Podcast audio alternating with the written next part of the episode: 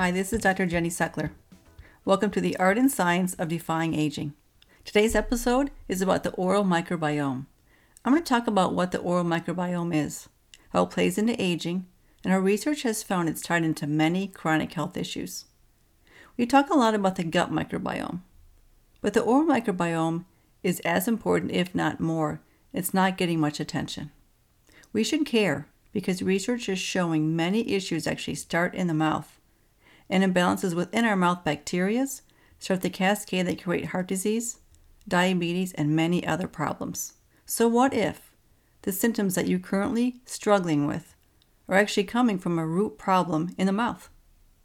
So let's dive in. First, let's define the oral microbiome. The oral microbiome is a world of bacteria. It lives in your mouth, in your ears, in your nose, in your throat, and your nasal passages. There's reported to be nearly 800 unique microorganisms in the mouth. These commonly ignored organisms are intimately involved with their downstream counterparts in the gut. Now, the gut is what gets all the glory and the fame for causing so many issues. But I think we need to head back up north to the mouth and see how the mouth affects our gut. Like most things, theories about the oral microbiome isn't new. And actually back in 1939, a dentist by the name of Weston Price published a book on oral overall health diet and how that impacts our oral health. It didn't really get much attention. It was somewhat discussed and then kind of fell out of favor. But it came back for discussion in the mid-1980s, and it stayed around now, especially in certain circles, particularly with biological dentists, though many traditional dentists don't really acknowledge this. I want to share some current research about what they're finding and how the oral microbiome affects our overall health. It's from a journal called the Oral Disease Journal. I'm just going to give you a couple of titles of articles within this journal about the oral microbiome. One is the oral bacteria has been linked to a number of systemic diseases, including bacterial endocarditis, ischemic stroke, and cardiovascular disease, along with Crohn's disease and pancreatic cancer, and Alzheimer's disease. They found inflammation is a key feature of the disease that could be caused, in part, by peripheral infections such as periodontal disease. Those are just a couple of examples. When I first read this, I was like, wow, I had no idea there was this much direct correlation with health issues in our oral microbiome. Honestly, I sat up straighter and started paying more attention. So let's touch on a couple of issues within the mouth itself that can be problems. Mercury is discussed much more than it ever used to be. There's still much controversy within the dental profession in of itself about the harms of mercury. I have a biological dentist here in Austin, and I have all my mercury taken out. He educated me, along with many other patients, about the harm of mercury, while other traditional dentists don't really put much weight in this category. The second issue is root canals. This is also a controversy among many circles of people. We're not going to debate this, but just know that these may be issues, and depending on who you talk to, it actually might be something to consider if you're struggling with long-standing health issues without having answers. I listened to Mark Hyman recently, and he was talking about his own health and his oral microbiome. And he was saying that he had this gut instinct, this gut feeling that something wasn't right, and it was stemming from his mouth. So he talked to his dentist, he said, several times, and on every occasion, he was dismissed. You know, he kept going back and he kept saying, no, I know there's something going on here that's contributing to my health issues. Finally, he requested a cone CT scan, which is basically like an MRI for the mouth. So his dentist agreed, and lo and behold, they found a low-grade infection in his mouth. He was so relieved. But I think it really tells me and should tell everyone else that if you have a gut feeling about something, you need to keep following that and keep talking to your practitioners until they finally follow that road, because it could lead to some of your answers. So one of my takeaways from all that was to find a biological dentist. I started seeing a biological dentist not till I was actually almost 50 when I moved here to Austin about 7 years ago. Again, I mentioned before I finished having my mercury removed, and I just looked at my oral microbiome in a much different way once I started seeing this dentist. And I'm also much more suspicious when I work with clients as to if and what might be contributing to their health that might be living in their mouth. So one way to find out is, again, connect with a biological dentist in your area and request a cone CT scan. Again, it's almost like an MRI for the mouth. Now, it's not 100%, nothing is, but right now it's the best detailed tool that we have to find hidden infections and problems that aren't typically seen by an average dentist or an X-ray. So why is the oral microbiome so important? Well, our mouth is the first line of defense.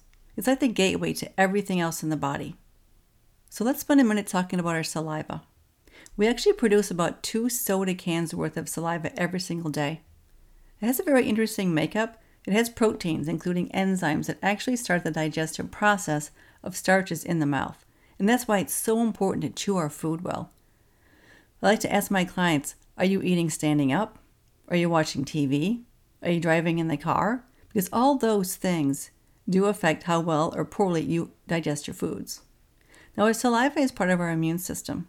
It has immune-fighting substances, and it's a primary defense against pathogens that travel into the rest of our circulatory blood system. It's like a stopper, so bugs don't travel into your gut and elsewhere, creating chaos. Now, did you know the number one cause of a cavity isn't sugar? It's a dry mouth, which leads us into what can go wrong in the oral microbiome. Now, as we age, unfortunately, many people start taking various kinds of medications. It usually is a daily routine. And one of the most common side effects to most medications is a dry mouth. Now, this matters because you're losing the protective mechanism that your saliva is giving you. So that's one issue. I think there's this notion that age itself causes dry mouth, but it's not seemingly to be found to be true. It's estimated that 70% of people over 70 experience a dry mouth that leads to dental cavities, more tooth decay, tooth weakness, and then eventually fractured teeth. I read an interesting article recently about 2 dentists, and they were discussing why some patients seem to do well and other ones don't. He mentioned an 85-year-old that still had his mercury fillings, and the gentleman was thriving. While the 50-year-old male was struggling. He had his mercury taken out, he had some root canals, but he just wasn't doing well. So one hypothesis that came up was that besides obviously genetics do play a part, the oral microbiome might be such that it's not creating the same dynamic or reaction with the fillings that leads to off-gassing and having absorption issues in the gut. And secondly, that person might be able to detoxify heavy metals better, while many people are just poor detoxifiers. You know, each person is unique as to how we process toxins, our food, and the environment around us, thus laying the foundation for balance or reactivity. Another issue is acidity. The average American diet is very acidic. I think more people are becoming aware of this, and so they are eating more green foods, etc., which is more alkaline. But I think the problem has been there for so long that modifying the diet to more alkaline is kind of taking a back seat. Unlike many human diseases, oral bacterial diseases, such as dental cavities and periodontitis, are not caused by a single species, but by a consortium of species that are likely living harmlessly in very low numbers, and often below the level of detection in the oral cavity. So in essence, our oral bacterial diseases, they're like opportunist infections, and thus disease occurs under the proper circumstances and conditions like a poor diet, an immune system issue, a genetic issue, a pH issue, poor oral hygiene, our lifestyle choices, medication side effects, being a poor detoxifier, and simple stress. So as we age, our oral microbiome changes. For instance, they're actually finding that lactobacillus tends to dominate the microbiome for many older people. Now, with aging, there's a link between oral bacteria and Alzheimer's.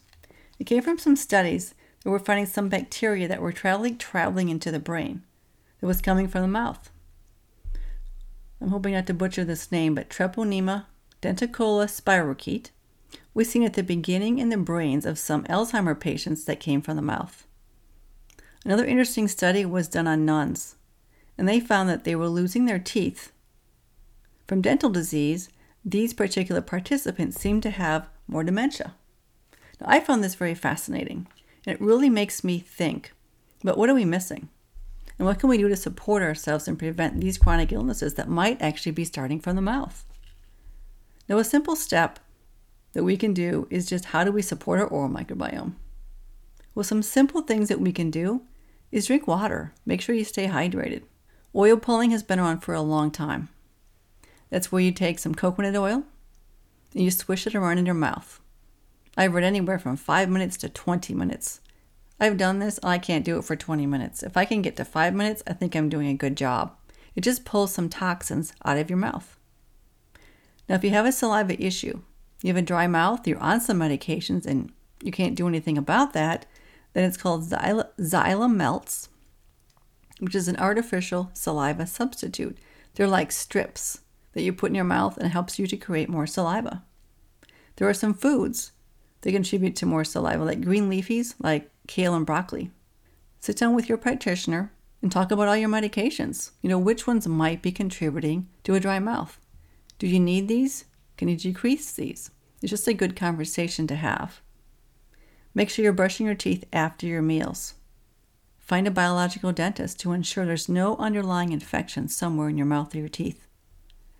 Simple nutrients like vitamin C, vitamin D3 with K2, focusing on increasing alkaline foods in your diet, taking anti-inflammatories like curcumin, just to help keep systemic inflammation down. Let's talk about toothpaste for a minute. Did you know that toothpaste was invented by soap makers 100 years ago? It started out as flavor detergent for the mouth. I think it's time to support your oral microbiome by stop using detergent toothpastes that are harmful. But even some natural toothpastes that are on the market, they have a lot of antimicrobials, particularly a common one is tea tree oil. But remember, tea tree oil kills things. So we shouldn't be throwing off our oral microbiome by taking too many antimicrobials.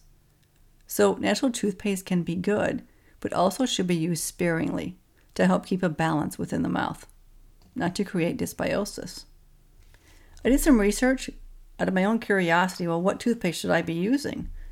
So one of the best brands that actually advertises that supports your oral microbiome is called Zendium. It's Zendium. And 2 other toothpastes that I found to help support remineralization of your teeth were Risewell and Boca Element. I have no relationship with any of these that I found. It was just in my own research. I tried some Boca Element. It tastes kind of minty. It's an okay toothpaste, so I started using that every evening to see what's going to happen. I'm going to give you a recipe. It's for aloe vera healing mouthwash. Now again, this has tea tree oil in it, so I would suggest not using it daily, but maybe a couple times a week. So you take a half a cup of aloe vera juice, a half a cup of filtered or distilled water, 1.5 tablespoons of baking soda, 2 drops of your favorite essential oil for flavor if desired, 1 drop of tea tree oil. You mix everything together in a glass bottle and you shake it. After you brush your teeth, you swish around about a tablespoon or so for 30 seconds and then spit it out. These are just some helpful tips to ensure or to promote a healthy oral microbiome. So I hope you found these tips helpful and maybe even raise some red flags for you to look at and see if your oral microbiome might be contributing to any current symptoms or issues you're having, and that you can take some potential action steps to support to create a healthy oral microbiome that will help you to age well. Thanks for listening. Look forward to next time.